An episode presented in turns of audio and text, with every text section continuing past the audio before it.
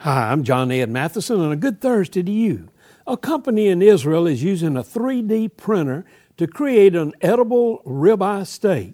The printer lays down layer after layer of lab grown animal cells and even has authentic fatty marbling. I can't imagine how good that would taste, but it seems to be developing legs with a lot of people. Dave Ronock has suggested that you might see a new restaurant go up in your neighborhood bearing the name Outback Fake House. The Bible uses the word hypocrite to describe a fake.